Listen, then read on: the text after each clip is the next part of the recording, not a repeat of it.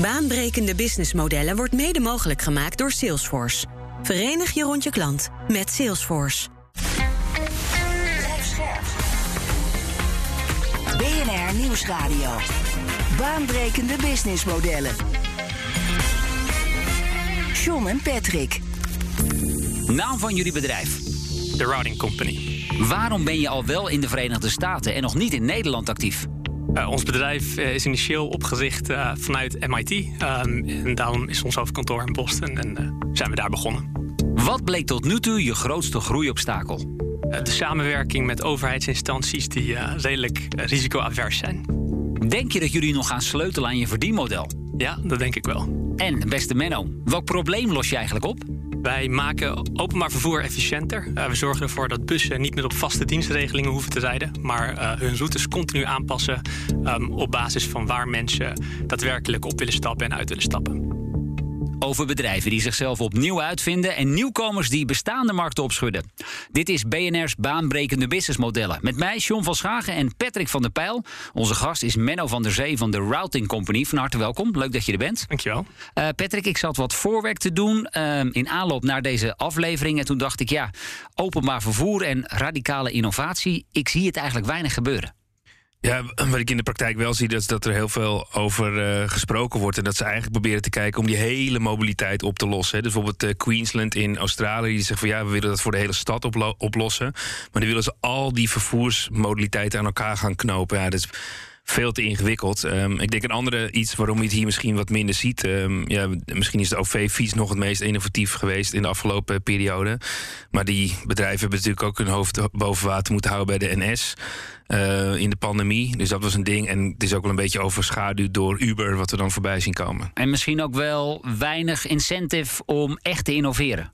Ja, dat geloof ik ook. Want uiteindelijk, um, uh, al die infrastructuur die staat er. Uh, en wat is nou de incentive om daarop te innoveren? Ik vind eigenlijk qua BIS-modellen fascinerend. Ik zou gewoon heel graag aan de app of aan de stuurknuppel van uh, bijvoorbeeld de spoorwegen willen zitten. Want uh, zet gewoon op een vrijdag iedereen gratis in die trein. Hoe tof is dat? En, uh, want je hebt je vaste kosten. En misschien kun je daar binnen je bestaande infrastructuur nog wel innoveren met verdienmodellen. Nou, ik hoop dat ze meeluisteren op het hoofdkantoor van de NS in Utrecht. Menno, jij beschreef zojuist dat probleem dat jullie willen oplossen. Wat was ja. voor jou eigenlijk de directe aanleiding om daarmee aan de slag te gaan? Ja, eigenlijk uh, heb ik vanuit mijn studie onderzoek gedaan uh, naar algoritmes waarmee we mobiliteit efficiënter kunnen maken. En toen we dat onderzoek begonnen, uh, was, waren services als Uber heel populair. en die waren toen ook bezig met hoe kunnen we nou um, mensen ritjes laten delen, waardoor misschien goedkoper wordt. Uh, en zo zijn er services als Uber Pool um, opgericht. Uh, en eigenlijk zagen we dat dat ja, helemaal niet heel succesvol, hè? Nee, nee helemaal niet. Uh, en, en het probleem daarachter is eigenlijk: het idee is prachtig. Je zet meerdere mensen tegelijkertijd in zo'n voertuig. daardoor betaalt iedereen wat minder. de chauffeur die kan meer passagiers per uur eigenlijk vervoeren. alleen is het heel moeilijk om te bepalen op welke volgorde je welke passagiers moet oppikken en afzetten en door welk voertuig dat moet gebeuren. En eigenlijk wat we daar dus zagen is dat het, hetgene wat dat niet efficiënt maakte, was de technologie. Uh, dat we niet snel genoeg konden bedenken wat zijn nou efficiënte routes? Hoe kunnen we ervoor zorgen dat we daadwerkelijk meer passagiers per uur per voertuig kunnen bedienen als we met elkaar delen? Want eigenlijk komt het er heel vaak op neer. Hè, je had dan drie passagiers tegelijkertijd in een voertuig, maar dat, die, dat voertuig deed er dan ook bijna drie keer zo lang over om al die passagiers op ja, en dat wil je niet. te zetten. En dan lost het natuurlijk helemaal niks op. Um, en en uh, nou ja, we zijn ons gaan verdiepen in hoe komt dat nou? Waarom is dat zo ingewikkeld? Uh, we hebben een aantal hele slimme mensen um, uh, een nieuw algoritme bedacht, wat veel sneller al die mogelijke routes kan bekijken. alle mogelijke volgordes uh, waarin verschillende voertuigen passagiers kunnen oppikken en afzetten. Um, en, en de uitkomst daarvan was dat we eigenlijk met veel minder voertuigen, veel meer passagiers uh, sneller op hun bestemming kunnen laten Want aankomen. die pilot waar je, over, uh, waar je nu over vertelt, die heeft plaatsgevonden in New York. Hoe hebben jullie dat gedaan? Ja, wat we eigenlijk hebben gedaan is we hebben op een gegeven moment uh, zo'n algoritme bedacht. Uh, er is een publieke dataset beschikbaar van alle taxiritjes die er in Manhattan hebben plaatsgevonden. En dan kijk je ongeveer naar een half miljoen ritjes per dag. En we hebben gekeken wat nou als je die taxiritjes uh, nu deelbaar maakt. Dat met voertuigen doet die tot 10 passagiers tegelijkertijd kunnen vervoeren. En dan ons algoritme daarop loslaat. En wat we konden laten zien is dat we eigenlijk met een hele minimale impact op wachttijd en omwegtijd. Um, met 80% minder voertuigen al die passagiers passagiers konden vervoeren. Dus uh, destijds waren er ongeveer 14.000 taxis die al die ritjes bedienden. En we hebben laten zien dat we met minder dan 3000 voertuigen dat ook prima zouden kunnen. Wow. Dat is best uh, ingrijpend. Significant, hè? ja. Hey, want voor we gaan vragen aan jou, Menno, hoe dat dan precies werkt in de praktijk, Patrick, wij, um, in feite gaat deze aflevering over mobility as a service. Waar zie jij daar ja, de pijnpunten? Ja, ik denk eigenlijk dat je gaat kijken om mobility anders te organiseren. Um, alleen wat het wel moeilijk daarin is, je kunt altijd zeggen, ja, maar um, al die auto's die dan uh, leeg staan en die doen 23 uur per dag uh, niks. Uh, ja, er ligt een enorme kans. Nou ja, jij gaat ook niet in je woonwijk een toilet met z'n allen gebruiken. Weet je wat, dus het, soms wordt dat stukje overschat. Een ander stuk wat moeilijk is met dat poelen, is dat je toch ja, ook wel je eigen uh, wensen hebt. Hè. Dus was destijds een onderzoek met uh, BMW. Uh, Pieter Zwartsebouwer was toen zeg maar de hoge baas op het gebied van innovatie. En die hadden toen ook onderzocht en geconcludeerd dat ja, iemand wil een kinderzitje hebben. Ja, dus die pakt een andere auto op die die dan wil delen. Ja, er zit er net geen kinderzitje in. Buitengewoon onhandig. Dus je ziet dat um, ja, er is nog echt wel een hele drempel te nemen om dat gedeelde vervoer mogelijk te maken. Ja, dat is ook een van de redenen waarom die deelauto's, je ziet ze wel, met name in de Randstad maar om nou te zeggen dat het echt massaal gebruikt wordt, nee. Nee, dit komt hier niet hoger dan 4, 5 procent inderdaad van het totale aanbod. Ja. Hey, zullen we dan eens even die oplossing die jullie hebben ontwikkeld, uh, daar eens even gaan induiken? Want die ja. technologie die is op basis van een algoritme. En elke 15 seconden uh, koppelt die dan ritaanvragen met beschikbare voertuigen. Klopt. Ja, ja. hoe werkt dat? Nou, wat we dus eigenlijk doen is we hebben apps. Um, een app voor de passagier en voor de chauffeur. Uh, en via die app kunnen passagiers uh, een ritje boeken. En die zeggen bijvoorbeeld: Ik ben nu hier en ik wil binnen eigenlijk zo snel mogelijk opgepikt worden en wil dan daar naartoe. Uh, al die aanvragen komen bij ons in ons systeem binnen. en dus zoals je al zei, elke 15 seconden kijken we ernaar. Kijken we naar wat zijn de locaties van al onze voertuigen. welke passagiers hebben die al aan boord? en hoe kunnen we dan de passagiers die nu nieuwe ritjes hebben geboekt bij die bestaande voertuigen um, erbij zetten eigenlijk. Um, en we kijken ook eigenlijk volledig opnieuw naar alle routes die al aan het voertuig zijn toegewezen. Dus stel dat bijvoorbeeld eerst een passagier hebben toegewezen aan een voertuig, maar nu op basis van de nieuwe passagiers die binnen zijn gekomen, is het beter om die passagier eigenlijk aan een ander voertuig toe te wijzen. Dan kunnen we dat ook nog. Um, en, en, zijn dat dan uh, voertuigen die in een lijndienst al draaien, of die zijn echt met dit doel worden die ingezet? Ja, die, die worden echt met dit doel ingezet. Um, en die rijden volledig niet volgens een lijn. Um, wel wat we doen is we definiëren een gebied waarbinnen passagiers ritjes kunnen boeken. En daarbinnen rijden die voertuigen dan. Uh, maar die voertuigen, dat zijn busjes van acht personen? Of? Ja, meestal is het ideaalste zijn voer, voertuigen waar je acht tot tien personen in kunt, uh, in kunt vervoeren. En moet ik dan naar een bepaalde plek toe gaan? Uh, bijvoorbeeld een bushalte? Of pikt zo'n busje mij thuis op? Ja, dat is een hele goede vraag. En, en daar is het eigenlijk even belangrijk om te kijken naar wat, met wie werken wij precies samen. Wij werken samen met, uh, met gemeentes, met steden, met uh, openbaar vervoerspartijen. Um, en, um, en daar bieden wij de software aan aan. Uh, onze software kan zowel volledig deur tot deur of uh, van busstop naar busstop um, uh, ingesteld worden. Alleen het hangt echt af met wie werken we samen en wat willen ze in die, in die omgeving. Dus we hebben um, systemen waarbij we deur tot deur doen. We hebben ook systemen waarbij we het beperken dat mensen alleen maar kunnen opstappen en afstappen bij stoeprand en stoeprand. Ja, ja, precies. Ja. Ik kijk even naar mijn rechterkant, Patrick. Wat vind je ervan? Ja, ik vind het wel um, heel tof om te zien dat door die verbeterde technologie uh, dat je die efficiëntie kunt bereiken. En um, ja, daar hebben we natuurlijk vaker over in dit programma. Dat je gewend bent aan lineaire businessmodellen en die elkaar lineair opvolgen. Nou, hoe werkt dat? Dan heb je een lijntje dat rijdt van A naar B. Ja, en die rijdt op een vaste tijd. En daar kan je niks mee. En dat is buitengewoon inefficiënt. Ik moet nog even denken aan mijn studententijd. In de eerste jaren woonde ik nog thuis. En dan ging ik van Hensbroek, waar ik ben geboren, naar Alkmaar. En dan zat ik in zo'n hele grote NZH-bus. Uh, ik ja. denk wel 80 mensen konden erin. En ik zat er 9 van de 10 keer in mijn pieren eentje, een ja. uur lang. Ja, en dat is precies het probleem wat we eigenlijk proberen op te lossen met, uh, met, met dit systeem. Ja, kijk, en dat zie je ook dat het um, binnen bestaande infrastructuur het buitengewoon moeilijk is om dat op te lossen. En je zag ook wel dat een Uber daar wel naartoe wilde opklimmen met zo'n pool. Alleen is de vraag, gaan zij dat uiteindelijk voor elkaar krijgen? Of uh, gaat er iemand anders opstaan die het wel beter gaat organiseren? Maar Patrick, jij wees mij in aanloop naar deze aflevering op een ander initiatief. Iets dichter ook bij huis in Hamburg. hoe werkt dat daar? Ja, dit is een initiatief van uh, Volkswagen. En die hebben een eigen bus ontwikkeld. En uh, wat ik wel fascinerend vond, is dat uh, die bus er ook echt anders uitziet. Heel flashy, heel trendy, heel modern. Ja, dus het is maar voor, voor de mensen eigenlijk gewoon een kleiner Volkswagen busje. Waar een mannetje of acht of tien in kan. En ehm, ja, de zijkant van de deur gaat open. je loopt er bijna in. Ehm, en dan heb je een, een leren fauteuil. Ook over je hoofd, of niet over je hoofd, maar om je hoofd is het een beetje uh, dichtgemaakt, waardoor je eigenlijk heel privé zit. Je kan je mobiel in een oplader uh, stoppen. En ehm, die auto of die bus, die stopt ook ja, niet op de plek waar jij zou willen, maar je moet eventjes lopen. En uh, die pikt ook verschillende mensen op ik vond het fascinerend dat je. Want jij was in Hamburg, hè? Ja, dus wij waren voor een, een relatie naar uh, Hamburg. En die zei van als je hier naartoe komt, dan moet je dat gebruiken. Dus dat was wel leuk dat hij ons daarop had geattendeerd. Wat ik alleen interessant vond, dat je stapt er op een gegeven moment in. Toen de volgende ochtend was er uh, geen uh, bereik voor die uh, Moja, zoals dat heet.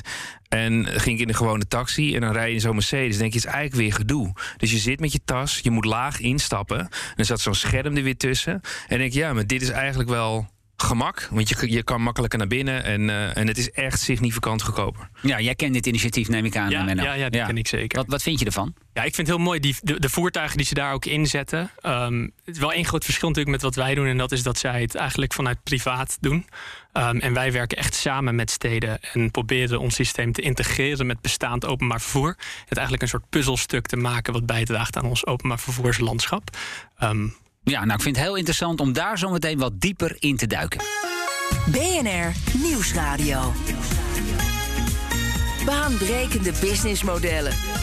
Met deze keer alles over mobility as a service. Zometeen de vraag waar je dit in je businessmodel organiseert. Met bestaande aanbieders, zoals de Routing Company dat wil, of misschien toch helemaal zelf. Maar eerst Patrick, nieuws van het flitsbezorgerfront. Getter gaat flink snijden in de kosten. Wat is daar aan de hand? Ja, deze dagen wordt er heel veel over gesproken. En um, waar het eerst allemaal groeien, groeien, groeien was, zie je nu dat ze 14% van het personeel eruit gaan uh, zetten. Nou, voor dat Turkse bedrijf werken 32.000 man. Dus die 14% komt toch wel op uh, bijna 5.000 man uh, uit. Ja. Maar ze gaan ook um, bezuinigen in het huren van externe. Ook de marketing spend en promotie. Um, ja, ze zijn niet de enige, want uiteindelijk Gorillas die heeft ook aangekondigd dat er mensen uit moeten. Wat zegt jou dit? Nou, kijk, ik denk wel dat het belangrijk is om te duiden uh, hoe dit spel uh, werkt. Dus um, kijk. Wat, we, wat die flitsbezorgers proberen te doen, is dat ze mensen een beetje verslaafd proberen te krijgen aan het uh, on-demand stuk, uh, dus instant delivery. En waarom? Omdat het in Azië uh, ook werkt. en men verwacht dat dit op termijn ook gemeen goed gaat worden. Maar wat betekent dat? Is dat je enorm grote aanloopkosten hebt. Um, niet alleen in promotie, uh, in die uh, dark stores neer te zetten. Maar um, uiteindelijk ook in het mensen aannemen. En wat is nou het probleem? Als je kijkt naar die producten die worden verkocht, daar zitten lage marges op. Dus niet zonder reden dat een Albert Heijn en een Jumbo de grote spelers daarin zijn. Dus dan heb je en lage marge en je moet iemand op de fiets zetten. Die moet echt binnen korte tijd kunnen leveren. Uh, niet alleen omdat de klant het leuk vindt, uh, maar ook omdat het aantal shipments dan kan worden verhoogd, zodat die gemiddelde kostprijs omlaag gaat. Nou, al die bedrijven zijn zich nu aan het invreten en ongelooflijk veel aan het investeren, want er gaat straks maar één of twee partijen overblijven uh, en die moeten dan de, de buit verdelen. Dus dan verwachten we ook wel dat dan die prijs omhoog gaat. Dus het is nu gewoon de verlies draaien. Dat blijkt. Ik vraag me wel af, hè, partijen, je noemde het al, Jumbo, Albert Heijn, die krijgen hun bezorgdak ook nog niet in het groen. Uh, er is nog geen enkele flitsbezorger die winstgevend is. Gaat dit ooit goed komen? Nou, ik denk dat uiteindelijk wel. Um, kijk, wat interessant is met best wel veel businessmodellen is het nooit zo dat we ineens helemaal gaan omslaan en dat het oude model uh, verloren gaat. Voorbeeld in de boekdrukken. Er worden nog steeds fysieke boeken gedrukt en verkocht. En dat is nooit helemaal naar het tabletstuk gegaan. Dus ik verwacht ook uiteindelijk niet dat iedereen altijd maar instant uh, bezorgd wil wilt hebben. Dus het betekent dat het een, een deel maar dat zal doen. Dus er zal één speler misschien of twee in Amsterdam uh, overblijven. Maar dan moeten jij en ik wel als consument echt bereid zijn voor te betalen. Of het nou via hogere prijs van producten is... of uiteindelijk via een delivery fee. En dat is wel echt een grote vraag of dat uiteindelijk uit kan. Wij praten verder met Menno van der Zee van de Routing Company. Het bedrijf maakt openbaar vervoer on demand. Ja, Menno, waar staan jullie op dit moment? Nou, eigenlijk hebben we net een fase afgerond waarbij we um, voor de eerste keer uh, in een aantal verschillende gebieden uh, ons systeem uh, langere tijd hebben gedraaid. En waar zoal? nou, dat hebben we bijvoorbeeld gedaan eigenlijk op drie continenten. De Verenigde Staten um, hebben we dat gedaan. We hebben dat in Europa gedaan. We hebben dat in Australië gedaan. Um, en daarin hebben we eigenlijk laten zien de afgelopen anderhalf jaar de theoretische verbeteringen waar we het net al over hadden, dat we met veel minder voertuigen veel meer mensen kunnen vervoeren, die blijken in de praktijk ook echt een verbetering uh, te laten zien. Want hoeveel passagiers uh, boeken via jullie software een ritje? Nou, we hebben dus nu in totaal iets van 100.000 ritjes gedaan. En dat klinkt heel veel, maar dat is eigenlijk nog helemaal niks. Uh, dat moet nog veel groter worden. Um, en, uh, en dat is dus eigenlijk een beetje de volgende fase waar we nu ingaan. We hebben nu het vertrouwen um, van, van de, de, partners waarmee we hebben samengewerkt. Uh, ons systeem is een stuk volwassener. en het is nu klaar om op veel grotere schaal opgeschaald te worden. En daar zijn we nou eigenlijk een paar maanden geleden mee begonnen. Ja, nu stellen wij in deze aflevering eerder al vast dat die, die openbaar vervoersmaatschappijen lopen doorgaans niet voorop als het in, om, om innovatie gaat. Ja. Jij moet met hen in gesprek. Ik ben heel benieuwd, hoe gaan die gesprekken? Snappen zij hoe jullie naar de toekomst van mobiliteit kijken? Ja, nou dat denk ik eigenlijk wel. En het, is, het zijn hele interessante gesprekken. Um, ik denk dat, uh, dat uh, um, eigenlijk iedereen zich in dit landschap wel realiseert dat het efficiënter moet en dat er dingen moeten veranderen. Um, er zijn allerlei private partijen die met nieuwe initiatieven binnen steden komen om mensen zich te laten vervoeren. Uh, deelauto's of met stepjes door de stad. En mensen verwachten tegenwoordig meer van vervoer. Mensen begrijpen wellicht niet waarom er wel allerlei apps beschikbaar zijn om een taxidienst uh, te boeken, maar dat dat voor het openbaar vervoer in, in, in sommige gebieden nog niet zo is. Uh, en je ziet ook best wel veel, eh, ondanks dat het misschien niet snel genoeg gaat, ook best wel veel uh, nieuwe initiatieven. ik vind het altijd in Nederland heel mooi om te zien dat er best wel veel technologie wordt gebruikt om het, om het openbaar vervoer beter te maken. En daar lopen we denk ik in Nederland best wel op voorop. Ja, zoals op welke manier dan bijvoorbeeld? Nou, ik denk dat Nederland best wel um, vroeg was in het, het gebruik van de OV-chipkaart, die je over het hele land kunt gebruiken. In Nederland zijn we natuurlijk ontzettende fan ook van de fiets. Ik vind de OV-fiets uh, iets, iets heel moois. Um, en ik geloof dat we er nu ook naartoe gaan dat je gewoon met je pinpas uh, uh, in kunt checken en uit kunt checken. Met je telefoon ook, hè? Ook met je ja. telefoon. Wat ik wel wil weten is, die, um, die gesprekken die jij voert, zij stellen ja. jou ongetwijfeld ook kritische vragen. Ja. Waar zit hun, hun aarzeling? Um, nou, wat, wat, wat we eigenlijk vooral zien is, um, is we ze willen echt weten, gaan we efficiëntie halen uit dat ondermand? Heeft het echt voordelen? Gaan we met minder voertuigen meer passagiers kunnen bedienen? Um, en, en wat we daar eigenlijk voor doen, is we hebben allerlei simulatietools waarmee we in een bepaald gebied kunnen laten zien wat er gebeurt als je daar een aantal bussen on-demand laat rijden. Uh, en dat vergelijkt met de huidige vaste dienstregelingen. Uh, en we zien dat dat heel erg helpt met het overtuigen van, van dit soort partijen um, wat er hiermee mogelijk is. Nu kan ik me wel voorstellen, ik noemde net dat dagelijks ritje wat ik in mijn studententijd had van Hensbroek naar ja. Alkmaar, dus een dorp naar een middelgrote stad. Ja. Uh, maar als je bijvoorbeeld een lijn hebt van Amsterdam naar Schiphol, een route ja. die heel populair is, ja, dan heb je niet echt een probleem op te lossen. Ja, nee, dat is helemaal waar. Um, wij zien ons, uh, onze dienst echt als een puzzelstuk. Um, eh, maar wij zien niet dat ondermand vervoer al het openbaar vervoer moet gaan vervangen. Als je heel veel mensen hebt die van een bepaalde plek naar een bepaalde andere plek willen. Uh, en je hebt daar genoeg uh, vraag dat je een vaste dienstregeling of een trein kunt laten rijden, dan moet je dat eigenlijk altijd doen. Maar het gaat juist om gebieden waar je heel veel mensen hebt die van allerlei verschillende plekken naar allerlei verschillende plekken gaan, volgens een onvoorspelbaar patroon, zoals in een binnenstad. Uh, maar ook bijvoorbeeld in wat meer landelijkere gebieden, waar je bijvoorbeeld een bus hebt die één keer per uur rijdt en dan nog steeds bijna half leeg of, of bijna volledig leeg rondrijdt. dat, is, dat zijn echt plekken waar on-demand vervoer. Hoe zijn jullie op het beslispunt gekomen? En de reden waarom ik het vraag is dat we heel vaak bedrijven zien die toch altijd alles open houden. Um, en die denken, ja, maar dat moeten we er ook allemaal bij doen. En dan ga je dan uiteindelijk misschien wel helemaal op stuk. Dat, dat denk ik ook. En ik denk dat je daar echt realistisch in moet zijn. Wat wij wel in ons platform ook doen, is wij, uh, wij, wij integreren met, met, met het openbaar vervoer. En we hebben ook een, een systeem wat we aan het, aan het ontwikkelen zijn. En, en, en ook al voor een deel beschikbaar is, waarbij je vaste dienstregelingen ook iets efficiënter kunt maken. Um, en zo proberen we ook zeg maar, het stuk tussen de hele drukke routes en uh, en, en de wat minder drukke of wat meer chaotische vraagpatronen um, uh, een, een, van een dienst te kunnen voorzien. Uh, maar ik ben het helemaal met je eens. je moet je zeker bewust zijn waar je technologie echt een verbetering kan, kan aanbrengen. Kan ik eigenlijk ook ver van tevoren een ritje boeken? Ja, dat bieden we ook aan. Uh, en we zien dat dat in sommige gebieden wel belangrijk is. En voor sommige klanten is dat niet belangrijk. Dat kunnen we aan- en uitschakelen per uh, systeem. Maar ja, dat is inderdaad ook mogelijk. Hey Patrick, we hadden het zojuist ook over Moja. Hè, dat uh, concept in Duitsland, dat inmiddels in Hamburg en Hannover actief is. Zij doen dat dus met een geheel nieuw systeem, waarbij Menno ervoor kiest om dit in zijn bestaande uh, businessmodel, hè, die, die vervoerssystemen te organiseren. Dat is een wezenlijk verschil. Ja, en het is een um, eigenlijk als wij met z'n drieën uh, het bedrijf zouden starten, um, dan is het gewoon echt een strategische keuze uh, waar je voor staat. En dat is Menno natuurlijk ook gehad. En kijk, um, als je het, het, het, nadeel is misschien als je met de vervoersbedrijven spreekt, ja, dat uh, gaat wat minder makkelijk, dat is wat stropiger. Alleen het voordeel is, die hebben een probleem. En daar kan je ook echt iets oplossen en aantonen via zo'n business case. Van kijk eens, als wij dit goed voor elkaar krijgen, kun je jaar op jaar dit bedrag besparen. En een ander iets, iets bij platform groeistrategieën is de piggyback-strategie, dus achter op het varkentje springen, die al volume heeft. Uh, dus daar zitten absolute voordelen. Kijk, ik denk vanuit uh, Moja is het voordeel voor hen dat ze ook die auto's hebben ontwikkeld. En die ze ook in dezelfde groep mee kunnen verkopen. En dat ze eigenlijk ook los van iedereen ja, de tijd en de geld en de ruimte nemen om het ook te doen. Ik vond het wel opvallend. Want hadden een gesprek met een uh, bestuurslid daar. En uh, die zei: Ja, um, ik zeg, ga je dan snel opschalen en ga je het allemaal doen?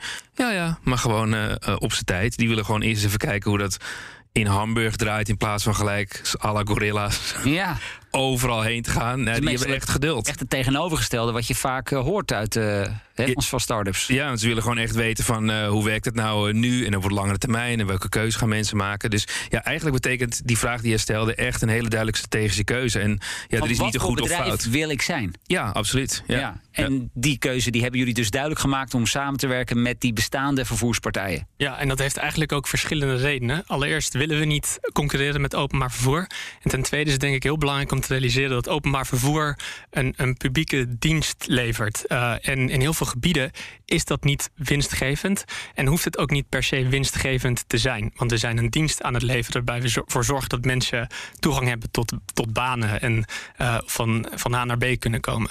Um, en, en, en daar helpen wij aan bijdragen. En dat is denk ik nou ja, vrijwel onmogelijk om als private dienst daarmee te gaan concurreren. Um, en, en daarom zie je dus ook dat bijvoorbeeld die private diensten zich echt beperken tot stadscentra. Tot eigenlijk gebieden waar openbaar vervoer ook winstgevend zou kunnen zijn. En daar gaan concurreren. En wij denken dat het probleem veel groter is. Uh, en dat we daar op veel breder vlak bij kunnen, kunnen helpen. Duidelijk. Um, je verdienmodel. Ja. Hoe ziet dat er eigenlijk uit? Het is eigenlijk heel simpel. Hoe je dat voor je moet zien is we, we, we vragen een vast bedrag per voertuig per maand. Een vast bedrag per voertuig per maand, ongeacht hoeveel passagiers daarin zitten. Ja, op het moment wel. En dat is, eh, zoals ik al eerder aangaf, nog wel iets wat we, waar we aan, aan het onderzoeken zijn. Aan het onderzoeken zijn. Tweaken. Wat we wel belangrijk vinden is dat we dus samen met onze klant, in veel gevallen dus of de gemeente of direct met de, de, de vervoerder, um, dat we nou ja, eigenlijk een goede soort samen, samenwerking hebben. Uh, wij willen graag dat die systemen opschalen. Um, en, en volgens het huidige model, als het systeem groeit, dan is dat voor ons goed. En dat is voor de vervoerder ook goed. Um, en, en dat vinden we dus heel belangrijk. In wat, hoe we ons model ook zouden gaan veranderen, dat we dat er wel in, uh, in houden. Heb je eigenlijk ook al gesprekken lopen met partijen uit Nederland? Ja, ja. Kijk, zegt hij met een dikke smile. Nou, een aantal, en dat vind ik natuurlijk zelf heel leuk. Ik zou ja? het heel graag in Nederland uh, ook op grote schaal uitgerold Kom maar op met die namen dan. Uh, ja, daar kan ik helaas nog niet al te veel over ja, loslaten. Hier geen scoop, ja. ja. Um, nou, ik kom heel bij jullie terug als, die, uh, als ik daar iets over los mag laten. Um, maar we zijn met een aantal verschillende steden in Nederland in gesprek.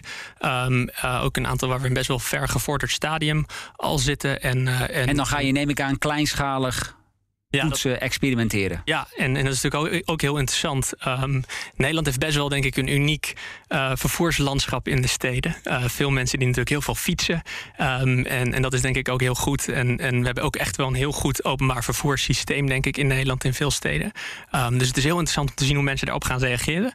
En we gaan dat hier dan ook echt inderdaad eerst kleinschalig kijken hoe mensen erop reageren. kijken of het echt verbeteringen doorvoert. En dan gaan we dat daarna hopelijk natuurlijk veel groter uitrollen. En ik kan me zo voorstellen dat je daar ook uh, dat bedrag van 15 miljoen euro aan gaat besteden. Voor een deel, ja, we zijn uh, een. Want even voor de goede orde, dat hebben jullie laatst opgehaald in een nieuwe fundingronde. Ja, ja, dat klopt. Ja, en, en, en dat gaan we echt gebruiken om inderdaad internationaal op te schalen. Uh, we zijn ook uh, een team aan het uitbouwen in Nederland. vooral software engineers die hier bezig zijn. Um, en, en hoe, hoe groot is dat team? Nou, dat, is, dat team is nu nog uh, drie personen. Uh, maar dat willen we heel snel uh, veel groter ja, zien. Maar in totaal, de club? Oh ja, ik geloof dat we inmiddels over de 40 man zitten. Wauw. Ja. En, en hoe oud ben je? 27. 27. En je hebt een technische achtergrond? Ja. Maar wordt de techneut nu langzaam maar zeker manager? Um, nou, waar ik eigenlijk heel erg achter ben gekomen is, ik vind het heel leuk om de technologie te bouwen. Uh, ik vind het ook heel leuk om een bedrijf te bouwen. Um, alleen ik merk wel dat, uh, ja, ik vind het echt wel leuker om op het dagelijkse uh, me dagelijks bezighouden met het bouwen van deze technologie en met nieuwe features. Personeelscontracten, vakantiedagen, dat soort dingen. Dat is leuk, man. hele belangrijke dingen. Alleen ik denk dat ik daar niet de beste in, uh, in ben. Nee, dus hoe heb je dat opgelost? Of hoe ga je dat oplossen? Nou, hoe we dat eigenlijk hebben opgelost is, we hebben al een hele vroege fase hebben wij, uh, want mijn, mijn co-founder destijds was ook, uh, of is, is ook uh, een hele technische achtergrond. We hebben eigenlijk in een hele vroege fase een, een, een, CEO aangenomen die veel meer die manager achtergrond heeft. Okay. Die heeft, ons heeft geholpen met het, het aannemen van heel veel nieuwe mensen. Ook een hele relevante achtergrond had. Um, die had de leiding over Uberpool. Um, dus, uh, Kijk, ja, dan heb je wel iemand zet, te pakken. Ja, vind ja. ik wel, ja. Nou, we hebben vorige week een aflevering gemaakt over schalen. En toen ging het ook heel erg over personeel, je team smeden. Dit is wel ook een van de voorwaarden om inderdaad uh, snel te groeien. Ja, ja, dat denk ik wel. Uh, ik denk dat het echt super belangrijk is, vooral als jonge ondernemer, dat je je goed realiseert wat zijn je krachten, maar ook uh, wat zijn de dingen waar je niet zo goed in bent? En wat voor mensen moeten we erbij gaan halen om, uh, om dit sneller te laten groeien? Um, en, en dat hebben wij zeker dus ook gedaan door de juiste mensen met meer ervaring uh, binnen te halen in ons team. Ja, ik vind het wel echt heel dapper dat je al een CEO hebt aangetrokken. Want, Zo snel al? Ja, want dat is iets wat eigenlijk nooit gebeurt of heel weinig. En waardoor de CEO vaak de stop is op de verdere groei. Zonder dat je dat, daar bewust uh, van bent. Ja, zeg Patrick. En uh, laten we nu even een situatie schetsen waarbij Menno bij jou een keer komt koffie drinken. We hebben het hier over hele gave technologie. Uh, ze hebben inmiddels nou, toch wel een flink aantal klanten. Nu is de vraag, hoe gaan we dit groter uitrollen? Wat zou jij hem willen adviseren? Nou, van de week hadden we een, uh, samen ook nog weer een gesprek met uh, Taco Anema, de CEO van uh.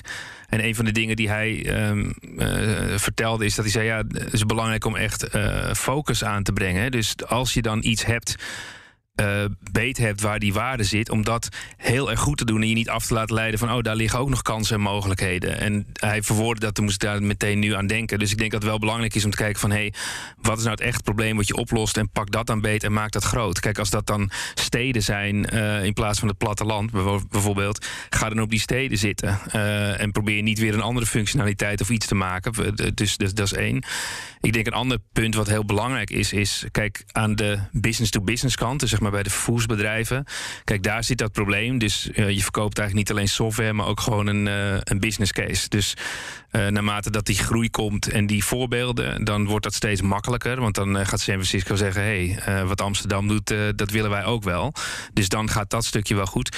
Het andere stukje wat natuurlijk wel belangrijk is, is kun je begrijpen waarom mensen um, aan gaan zetten. Uh, dat ze uiteindelijk zeggen: ja, maar je moet echt uh, die app downloaden en daar moet je op gaan zitten. En als ze dan uiteindelijk meegegaan zijn, dat ze dat weer de volgende keer gaan overwegen. En daar zou ik de meeste tijd aan besteden. Omdat je dan op een gegeven moment ook kunt zeggen: ja, maar wacht even. Die mensen gaan dus bij het openbaar vervoer weg. En die gaan dus een alternatief ja, nemen. Ja, waar wij in deze aflevering vooral het hebben over die openbaar vervoersmaatschappijen, zeg jij: je focus zou eigenlijk moeten liggen op de eindklant. Ja, dus uiteindelijk dat je, net zoals ik nu aan jou vertel over Moja... en als ik volgende keer in Hamburg ben, ga ik dus weer Moja gebruiken... en niet die taxi. En wat maakt nou dat je uiteindelijk zegt van... hé, hey, we gaan met de routing company uh, in plaats van dat ik weer ga uitzoeken... dat ik makkelijker met de trein of in een bus uh, kom. Ja, maar dan wel meteen aan jou nog een vraag, Menno. Ja. Doen mensen ook echt zaken? Zien ze dat ze met jullie technologie werken? Of hebben jullie, laten we zeggen, datgene wat onder de motorkap zit... en wordt het aangeboden door het openbaar vervoersmaatschappij? Ja, dat is een hele goede vraag. En dat is natuurlijk iets wat we ook heel vroeg uh, in ons bedrijf tegen zijn gekomen als een strategisch vraagstuk. Uh, hoe, het, hoe het nu zit is onze app. Het is heel duidelijk dat dat, dat, onze app is. Uh, en dat vinden we ook belangrijk, want we willen dat mensen dezelfde app kunnen gebruiken in verschillende steden.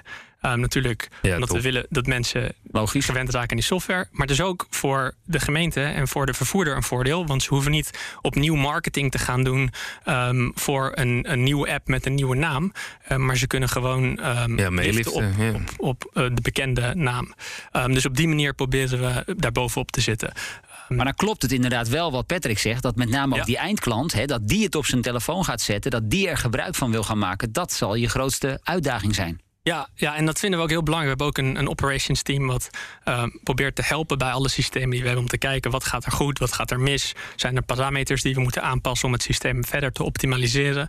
Um, omdat we het dus ook inderdaad heel belangrijk vinden dat de eindgebruiker die app goed kan gebruiken. Laatste vraag nog even voor nu. Uh, dat algoritme wat jullie hebben ontwikkeld, Ja. dat is je goud. Ja. Ja, dat kun je niet patenteren. Hoe, hoe bescherm je zoiets? Um, nou, dat zit hem in een aantal verschillende dingen. Uh, eigenlijk is het, het is best wel heel ingewikkeld om zo'n algoritme goed te bouwen. En je kan het inderdaad niet patenteren, maar het is ook heel moeilijk aan de buitenkant te zien hoe het werkt. Oké. Okay. Um, en um, nou goed, we hebben initieel onderzoek hier naar gedaan vanuit uh, universiteiten. Er zijn ook publicaties over gekomen. En daar staat dan heel algemeen beschreven uh, wat dat algoritme, algoritme doet. Maar wat er echt gebeurt, uh, dat, dat is heel lastig te kopiëren. Um, en dat blijkt ook. Uh, er zijn heel veel bedrijven die zelfs voordat wij bestonden... Um, als bedrijf hebben geprobeerd vanuit die papers uh, de algoritmes te implementeren... en die dat niet met succes hebben, hebben kunnen doen. Um, dus op die manier ja, hebben, we, hebben we daar een voordeel in. En we zijn dus nu ook inmiddels al een aantal jaar... elke keer dat algoritme aan het verbeteren. Uh, en daar zitten we heel actief op. Dat we altijd voorlopen um, op, op wellicht een andere partij... die dat ook probeert te bouwen. Ja, dat is wel interessant. Bij zo'n algoritme is waarschijnlijk gewoon een, een hondje wat je voedt. En jij weet alleen wat die voeding is. En dat is steeds groter aan het worden. Dat die andere die dat wil gaan doen, moet eerst maar eens uitvogelen of hij zo'n hondje kan vinden. En daarna Ja. of hij die voeding kan vinden. Want het algoritme is gewoon een ja, uniek ecosysteem. Ja, Menno van der Zee van de Routing Company. Leuk dat je hier was. En eh, tegen alle luisteraars zeg ik: Patrick en ik zijn er volgende week weer. Wil je voor die tijd al meer luisteren? Check dan ook onze andere afleveringen via bnr.nl, de BNR-app of je favoriete podcastplatform. Baanbrekende businessmodellen wordt mede mogelijk gemaakt door Salesforce. Verenig je rond je klant met Salesforce.